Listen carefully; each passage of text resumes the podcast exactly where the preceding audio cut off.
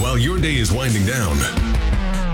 They're just getting started. This is South Coast Tonight with Chris McCarthy and Marcus Ferro. They've got you covered on all the news of the day, from local issues to politics on both sides of the aisle. This is the place where the movers and shakers come to be heard, to listen, and where they're held accountable. This is South Coast Tonight on WBSM.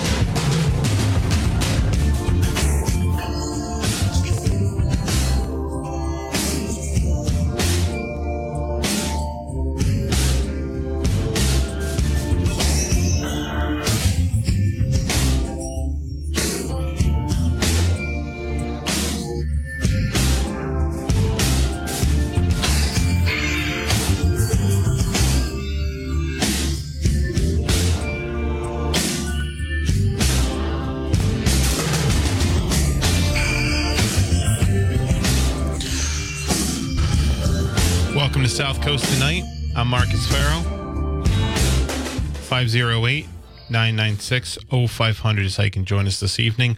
Also, taking your messages on the WBSM app chats. Uh, I did get a message uh, from a, li- uh, a listener saying that they support the city council sending the Board of Health nominee back for um, to ask more questions about the safe injection site. I think that's it's it's pretty interesting. I will say I think the Ward Three City Council race is what moved that conversation. Um, that's something that uh one of the candidates, Jake Ventura, had uh, pushed for, which was good. Probably his influence there didn't reflect his vote share very well, very much. Uh, 85 votes. I said more better more press releases than votes. Poor Jake. But um but he did he he did actually move that issue. Sorry. I uh I said I was done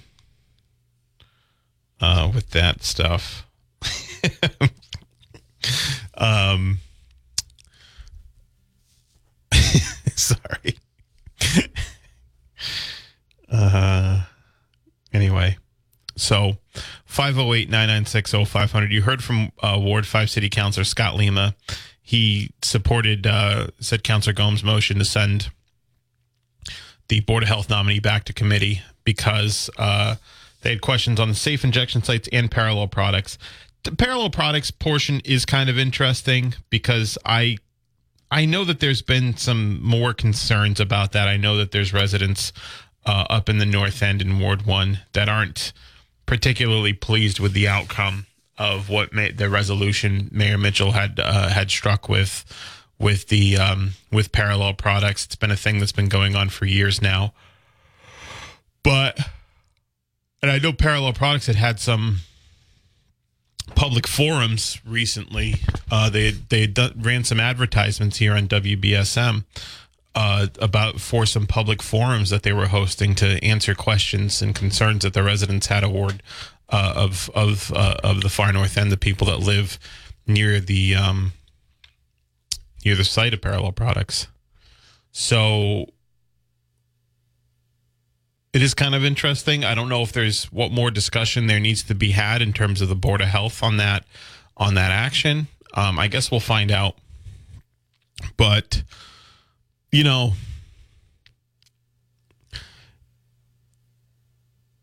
it's. I mean, again, I think it's. You know, Chris and I talked about it. I think when you're when you're nominating people to positions, I think it's good to ask important questions on policy. I happen to be more pro safe injection site than apparently the council seems to be. Um, I think there needs to be a destigmatization on that. Uh, I guess.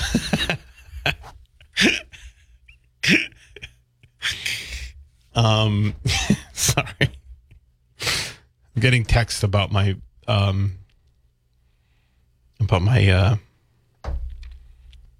about my my biting commentary on the some of the candidates in the race on Tuesday.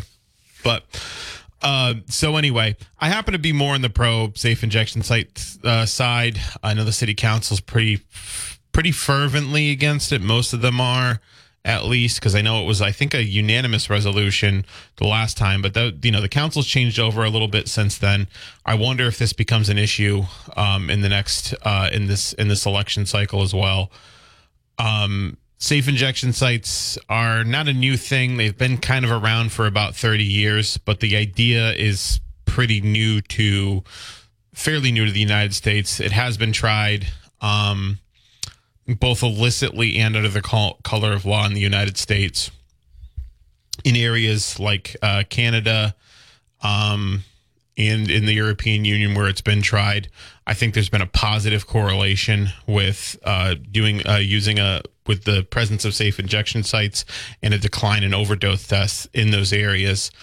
Um, you know, there's concerns, I guess, and you know, some of the protections you have to put around a safe injection site. Obviously, is you know you can't have like you know there has to be basically a you know you have to if you if you go to a safe injection site if you arrive on a safe injection site for the purpose of safely consuming an illicit substance for fear of dying of an overdose, then you have to make that area free of, you know, basically sort of uh, a safe zone in terms of criminal offenses. Now, that doesn't mean, you know, you can be carrying bricks of fentanyl into a safe injection site and the police can't stop you, obviously. Um, but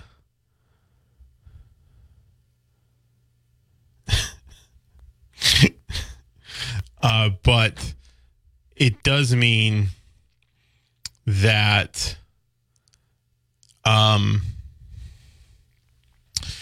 it uh it does mean that if you have like a small possession amount of of drugs, you know, you can't be prosecuted for having it on the grounds of a safe injection site. Now, that's something a lot of prosecutors' offices are sort of moving towards anyway, in terms of like when we talked about it. Actually, when we had Da Cruz in, we talked about um, when we had Da Cruz in uh, during uh, sometime during the primary season, and he talked about um, he talked about uh, you know uh, d- uh, diversion, diverting cases, basically. You know, finding an alternative uh, as opposed to prosecuting for cases like you know the example I'd given was like a possession class B, right? Someone with a a, a clean bop, a board of probation, um, board of probation record, a clean bop, and like a possession class B charge. Yeah, that probably gets diverted. You know, in a lot of cases too. Sometimes even if it goes through the DA's office and someone has a record, uh, some of those charges are indicative of somebody who is a drug user. It could get, you know, it could get diverted to drug court, right? So you'd have to make those areas, you know, free from criminal penalties. Obviously, with some exceptions. Again, you can't carry bricks of fentanyl into into the into the safe injection site, right? If you have consumable, personable, uh, like a, a, a, um, an amount that's equivalent to a personal consumption above distribution weight, above trafficking weight. Um, I mean, uh, below distribution weight, below trafficking weight. And I know sometimes distribution charges don't actually depend, you know, it's not entirely dependent on the weight. It's also dependent on the number of individualized packages you have of that particular drug, the presence of paraphernalia, such as a scale or the amount of cash that you have on you. I understand all that as well. But you know what I mean. So, um, you know, the thing is, there was some movement on this over the years, but I believe when Andrew Lelling was the U.S. attorney for Massachusetts, he's the U.S. attorney under Trump. Um, he was the U.S. attorney under Trump. The he said that they'd be sending the feds in there. Basically, they they would not. You know, there'd be a dereliction. I think they said that'd be a dereliction of you know their duty to not do that. They would prosecute. Uh, safe injection sites. He did say he did kind of say that with marijuana sites as well, but he didn't say that eh, with marijuana dispensaries. He didn't say I won't prosecute marijuana dispensaries. He just said I can't commit not to doing that. Right? It's a violation of my oath of office to commit to not um, prosecuting uh, marijuana dispensaries, even though I think that's widely accepted uh, as good practice in um, widely accepted as good practice uh, in um, uh, in Massachusetts and most of the com- uh, in most of the country. There are some states that haven't moved forward with marijuana. You can probably guess which ones, but um, but uh, some might surprise you. But I think that's kind of part of this conversation too. Is that we have over time moved to a position, moved to a place where most people, the overwhelming majority of people, feel as though marijuana is at a place where it is destigmatized and can be regularly consumable and recreationally consumable. It's a personal choice that people make that doesn't have an adverse effect on anybody else. Now, that's not the it's not exactly an apples to apples comparison for a safe injection site, right? But uh, because I don't think there's ever a position where you can say, hey, yeah, fentanyl or heroin is a safely consumable product that can be done, you know, safely or at least on your own time. Everybody can do it if you want to do it and all of that stuff. Um, but I think the way in which it's treated, that definitely can move beyond the position where we're at now. It's just one of those things. It's a major change. Even though it's not a major change in a lot of other places, it'd be a major change in policy here. And so there's obviously going to be some concerns. I'm not saying the concerns around safe injection sites aren't real. I think they are real. But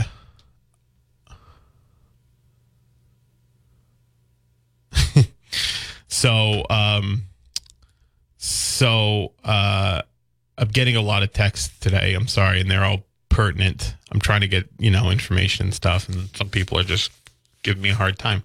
But anyway, 508 996 0500. I'm going to take a break. I'll be right back.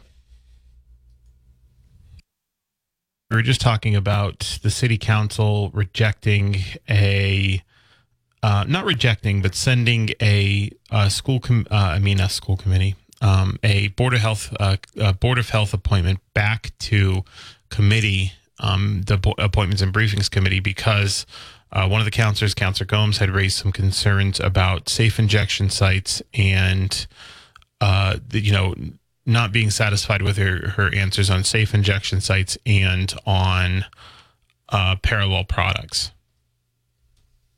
So, so, um, 508 996 0500 is how you can join me. Also, take your messages on the WBSM uh, app chat. Uh, just got a couple app chats, um, basically, or messages from from the audience. People saying that they, some people saying that safe injection sites, something that the city can look into. Uh, another one saying um, uh, that uh, basically that they think it encourages criminality or it encourages drug use. I don't think that's true. Um, you know, some I think there's again, this is something that's going to have to go through a long legislative process. It might be years down the road, but it's something apparently the New Bedford City Council wants to prepare for. And you know, to be fair, I think when we're talking about where where uh, we're going to put a safe injection site, it's not going to be probably in Fairhaven or Dartmouth or Acushnet uh, or Freetown. It's going to be probably in New Bedford, Fall River, Taunton, Attleboro, Brockton, etc. Now, there's good reason for that. It's because that's where there will be a the highest concentration of people who are drug users and people who are struggling with addiction. So it makes sense. It makes sense. I mean, frankly, if there were, if it made sense to put it in um, Fairhaven, if it's something that would benefit the community to put it in Fairhaven or Dartmouth, I think that'd be fine too. But it obviously makes sense to make it accessible for people and, you know, as accessible for the, the population that it needs to help as possible. And where would that be? In the cities. Uh, Somerville, uh, Somerville's been kind of a in Massachusetts, kind of a like breeding ground for like hyper liberal ideas. You know, I think they like even approved monogamy or something. Like they, that's kind of where they're at. they're they're sort of a they're sort of a, a, a testing ground for very like hyper liberal stuff. It's kind of like what Florida is right now for conservative ideas. You know how like Ron DeSantis is saying like whatever outlawing gay teachers and saying that you know students uh, can't learn about slavery or anything or like that they can't learn about racism uh, that's kind of what somerville is uh, for like more like left-leaning ideas. They did um, basically map out a plan for a safe injection site. They'd had a they they'd planned it, it would be open between either 10 or 24 hours a day depending on what the city could afford, and it cost between 1.4 and 2.9 million, uh, 2.9 million dollars a year. Um, I think there's uh, like they're saying there's about 2,000 people a year that are dying of of drug overdoses, so they're trying to move on that. Um, again, I don't know how they do that without state approval,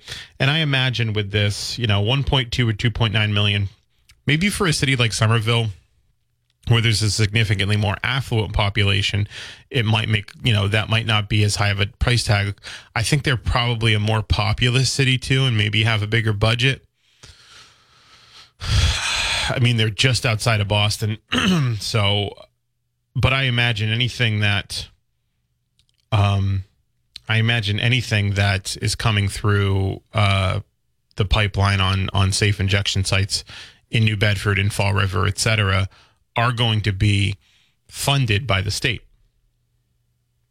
That makes a lot more sense because um, you know a, a 1.2 or 2.9 million dollar line item in in in a in a municipal budget just added to a municipal budget like that. I don't think it's something that's probably doable. I don't think it's probably something that's doable without intervention from the state. Um, and I think the state's in a pretty good position to afford uh, to afford to fund some of these programs because there is a I think there is a there is a um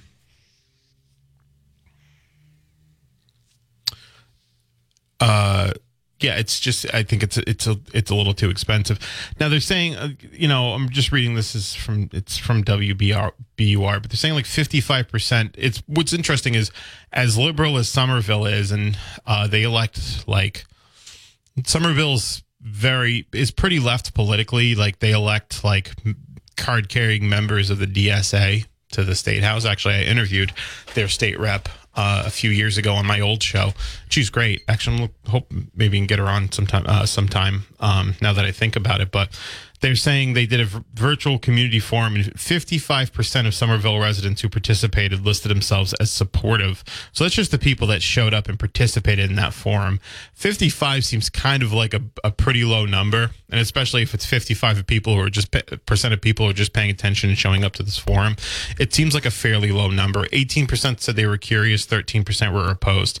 I do imagine if you were to poll New Bedford on whether or not they support safe injection sites, I'm willing to bet the majority, I think a, a very solid, um, absolute majority would be against safe injection sites. I think. I think a majority would be against safe injection sites. I think as safe injection sites, I think it'd be a pretty safe majority too. So I think you might have a situation too where, you know, the city councilors are looking to try to represent their their voters because if this does go to the board of health the board of health is a unilateral you know is is appointed by the city council and confirmed by the mayor. Uh, you know in towns like fairhaven it's elected so you can make it an election issue. If it were in a town like fairhaven or even a, a city like taunton you could make that an election issue the board of health. You know you can make that an election issue where your board of health are elected but in new bedford once you appoint somebody for a term of i think it's three years you know they can do basically whatever they want. Uh, and they they have unilateral authority after they're appointed to that position. Now, you know, typically if you want to stay in that position, you want to probably do what the mayor wants, or you might want to listen to the city council for uh, advisory purposes. But, you know, once a decision like that is made by the Board of Health, I think it's pretty difficult, if not impossible, to to uh, to reverse. So it does make sense because I do think the majority of people probably in New Bedford, even in if I think the surrounding towns would think of a safe injection site, and I think most people would say no to that idea. So again, I do think it's something that's really. I think it's you know they the legislature too. The legislature did table a bill on safe injection sites.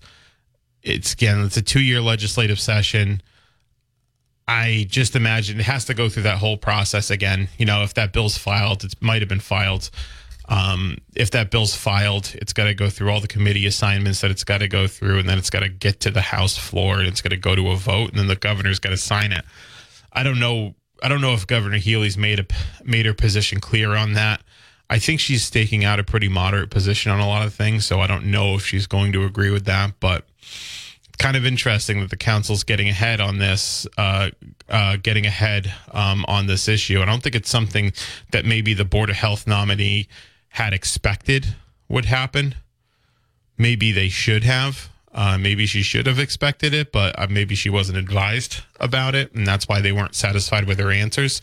She wasn't really advised that this would become an issue and that she'd be taking questions on it. Maybe she thought, well, I'll just do this and, you know, I'll get appointed or whatever.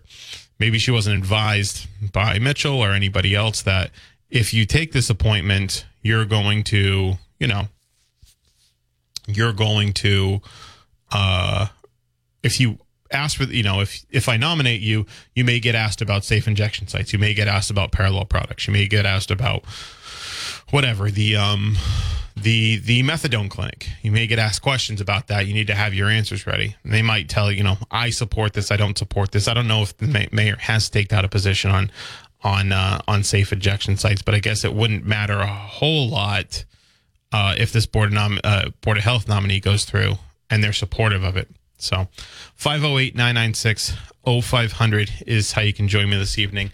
Um, we're also taking your messages on the WBSM on the WBSM app chat. Uh, I think yeah, we heard from uh, City Councilor at Large uh, Scott. I mean, City uh, Ward Five City Councilor Scott Lima. By the way, tomorrow actually, while we're um, speaking of uh, Councilor Lima, tomorrow there is going to be a uh, uh, Paul Heroux, the Bristol County Sheriff, he's touring the local lawmakers. He's touring local lawmakers around the Ash Street Jail and the ICE detention facility tomorrow. Um, I know a lot of lawmakers that I've talked to that have talked to me about it are supportive of it. I, there's some writings on WBSM.com you can check out. Tony Cabral said he's open to the idea. Um, I think he said he supported closing Ash Street for a while. Chris Markey's very supportive of it. I think, you know, Chris Markey, of course, works as a defense attorney, as an assistant district attorney, uh, was an assistant district attorney prior to um, prior to working as a defense attorney and becoming a state rep. So I think he's pretty familiar with the goings on in the local criminal justice system. Uh, you know, it would centralize operations in Dartmouth. It would get them more uh, better access to programming uh, and that regional lockup would be available. So he was supportive. Uh, he was supportive of that. I know um, Council Lima said he's going to be there. Obviously, that's that that building is in his ward, so he's going to really be a steward for what comes next with the Ash Street Jail. Um, I know I don't know exactly the roster of lawmakers there. He said he wanted to invite other people like Jamie. El- he talked about inviting Jamie Eldridge. Uh, Jamie Eldridge just said is a senator from from Acton, who is the um, a senator from Acton, who is the um,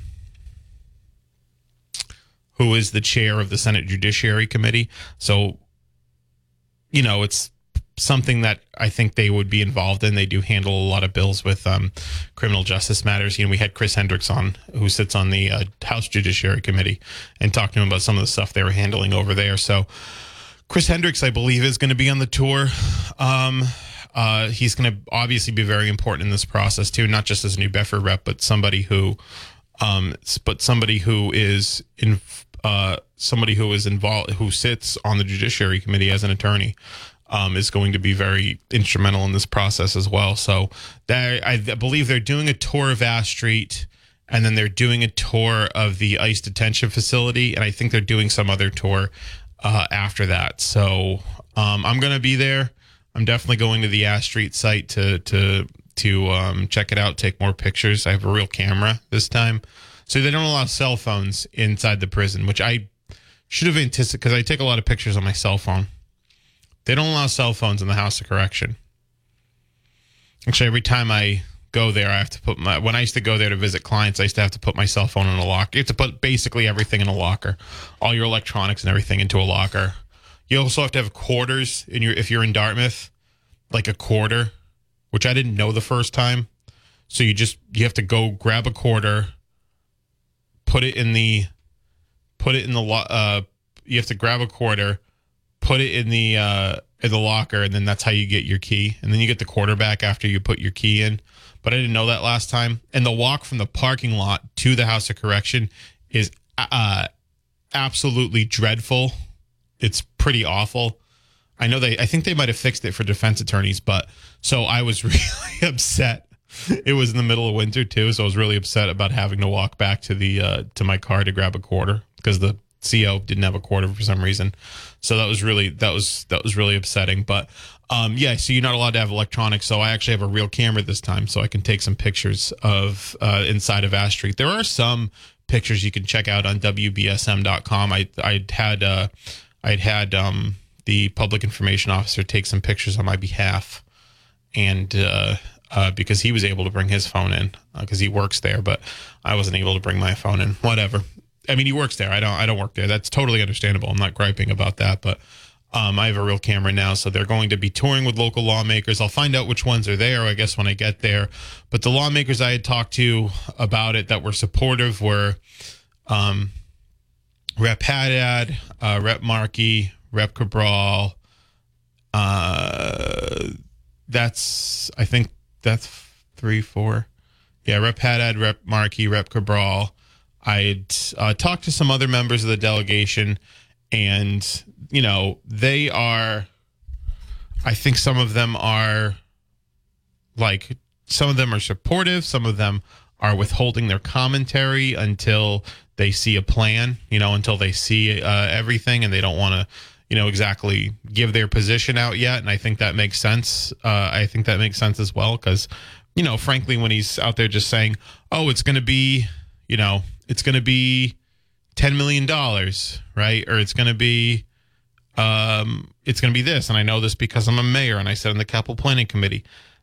You know that's all well and good and that could be the ballpark estimate but we don't we don't know exactly what it's going to cost yet. He's going to have to work with the you know department of um cat um what's it called? Dcam the department of capital asset management and maintenance it's going to have to work with dcam to really figure all of that out get that all like planned out and priced out i, I believe they do that I know the Department of uh, is going to have to do an audit of the Bristol County House of Correction as well. So there's still a lot of moving parts that they don't they still don't know exactly the price tag. If that price tag goes down, um, I think that's obviously better. But if it jumps to 20 million, let's say after you know Rome makes his estimate at 10, if it jumps to 20, right, then there might be a different conversation because you know my theory on it was it shouldn't just be like you know, Mitchell had brought up, I think, a pretty good point. Mayor Mitchell had expressed some skepticism because he said, well, what if this, what if closing Ash, what if the $10 million price tag, how's that going to affect other capital projects in New Bedford? I think there's a couple ways you can look at that. One is like, if it means creating like a safer space for people who work at the House of Correction, the people who are inmates, um, you know, a more modernized space that's going to be better for their you know pursuit of uh, re-entering society once they're out. I, I don't know if that's like I don't know if well how's this going to affect other capital projects is is a is a really overarching concern to like you know the health and safety of human beings. Um, but like, you know, let's consider that point for a second. I my my position on it was and I think it might have been a little bit naive, but my position on it was this shouldn't just be like the reps from Dartmouth, the reps from New Bedford, the New Bedford delegation advocating for this, because realistically, this is a Bristol County project. It includes everybody from down here all the way up to North Attleboro, all the way up to Mansfield and Norton and Easton and and and uh, Taunton, etc. So it should be a collective effort, right? And you know that that that was my position on it. It should be a collective effort. It shouldn't just be because it impacts all Bristol County residents. It should in all Bristol County police departments. It should be an issue. It should be an issue for everybody in Bristol County and not just a few, you know, not just the people who are directly here representing this area, the New Bedford and Fairhaven and, and Dartmouth reps, et cetera. It should be everybody's issue. But I do kind of understand, you know, when it comes down to the practical reality of if you're advocating for something, it's in your district, it's in your district, right? You know, um, I do understand that that's a that's a reality too. I just thought a little bit more broadly that there should be a much broader coalition than just the people down here advocating for it. But I'm going to take a break. We'll be right back. New Bedford's news talk station, 1420 WBSM. Hey, it's Mike. Take South Coast Tonight with you wherever you go. Stream Chris and Marcus on the WBSM app or get their podcast on the app at WBSM.com. Now, back to South Coast Tonight. Hey, welcome back. I'm just going to actually take one more quick break and then we'll be back to wrap up the show here at South Coast Tonight. So stay tuned. 14. Uh, just wrapping up the show. Um, we'll be back tomorrow with Chris. We're gonna we've got uh, I think a pretty good guest planned, uh, still in the works, but our Friday night shows are always um, are always a blast. So looking forward to um, being back here uh, tomorrow to uh, to have some fun. I guess uh, one thing I wanted to reflect on is it's the three year anniversary of Kobe Bryant's death. He's my favorite athlete. My yeah, probably my favorite all time athlete. And uh, you know, I, I'd written a piece on him on WBSM.com uh, about what was interesting. We all know about what a fantastic playing legacy he left, and I said, you know, it's a guy who's really stood, you know, was such a remarkable talent in terms of his athletic ability and and all of that and his his his basketball ability that you, you know you assume people at that level that of sort of operating at that level don't have the same like really fragile mortality that we all have uh you know that, they're not operating with the same fragile mortality that we all are um but uh they are and it's a stark reminder that you know no matter who you are no matter how magnificent magnificent of a story you have, you don't necessarily have control about who closes that book.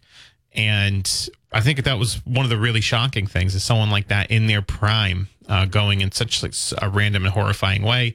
Not to mention his daughter, but you know, I'd read, wrote, written a piece about you know his playing legacy and how he's inspired a lot of people who love the sport of basketball, who love sports in general, um, to really get into something that they love and give it their all something that I've tried to do here. And, but there was so much more that he wanted to accomplish off the court, which I think a lot of people don't realize. You know, there was he he started writing a book. He created basically in his head uh, and on the paper um, an entire like uh, Tolkien esque, J.R. Tolkien, you know, Tolkien esque kind of fantasy uh, world that he was starting to write books on. You know, he'd written a couple books on on um, on on that. He had uh, written his own book, obviously, on his career. He was uh, he had just won an Oscar. Uh, had fairly recent, fairly recently before his death, he had just won an Oscar for um, a movie called Dear Basketball, which I it's a it was an Oscar for best uh, short film. I watched it; it is very powerful. Um, he was the narrator of it. So and a, a producer. So he had just won an Oscar. He was starting a he started a, a, a company called Granity Studios where he was going to get he was going to impact the entertainment business in a very big way. He was a guy that spoke multiple languages. Um, actually, um, uh, I think it was um, Luka Doncic uh, Luka Doncic, who's a player from, uh, who's a player who plays for the, um, uh, who plays for the Mavericks. He's an NBA star. He's from Slovenia, and he he was getting yelled at by Kobe Bryant in his native language because Kobe had actually spent uh, time in Italy growing up. He was uh, he spent time in Italy because his dad played for uh, in in the NBA over there in Europe, and so Kobe spoke fluent Italian. He spoke fluent Spanish, so he was able to speak other languages as well. It was really interesting. Um, so this is just something I want to leave you guys with. Really a terrible, awful you know, when especially when you consider his daughter was there, just a, an unspeakable tragedy. But I think one of the things that we forget is the legacy he left on the court. The legacy he left pales in comparison to the legacy he intended to leave. Right?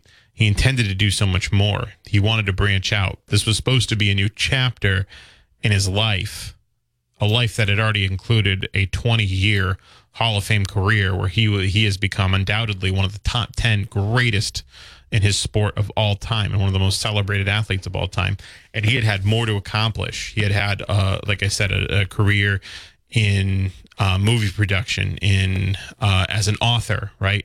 And all of that was just getting off the ground, and it got cut tragically short. Not to mention the, you know, the death of his 13 year old daughter, who uh, he had, uh, you know, reportedly had a really special relationship with because she was a great basketball player herself and actually kind of brought him back into the sport when he tried to leave it, try to leave it all behind. She brought him back to the Staples Center to watch Lakers games so he could teach her, you know, how the game was played. And that was like one of the last, one of his, you know, one of his last days. Uh, he was at a Lakers game with his daughter Gianna. It was, you know, LeBron was there and all of that, and that's when he would spoke speaking with Luka Doncic. So, uh, just wanted to remember um, Kobe Bryant again. Not just a great athlete, not just an athlete that my generations looked up to a great deal, um, but I think a, a fairly remarkable uh, person um, by all accounts, and uh, it's it's quite a shame. So, all right, thanks so much. I'll see you guys tomorrow.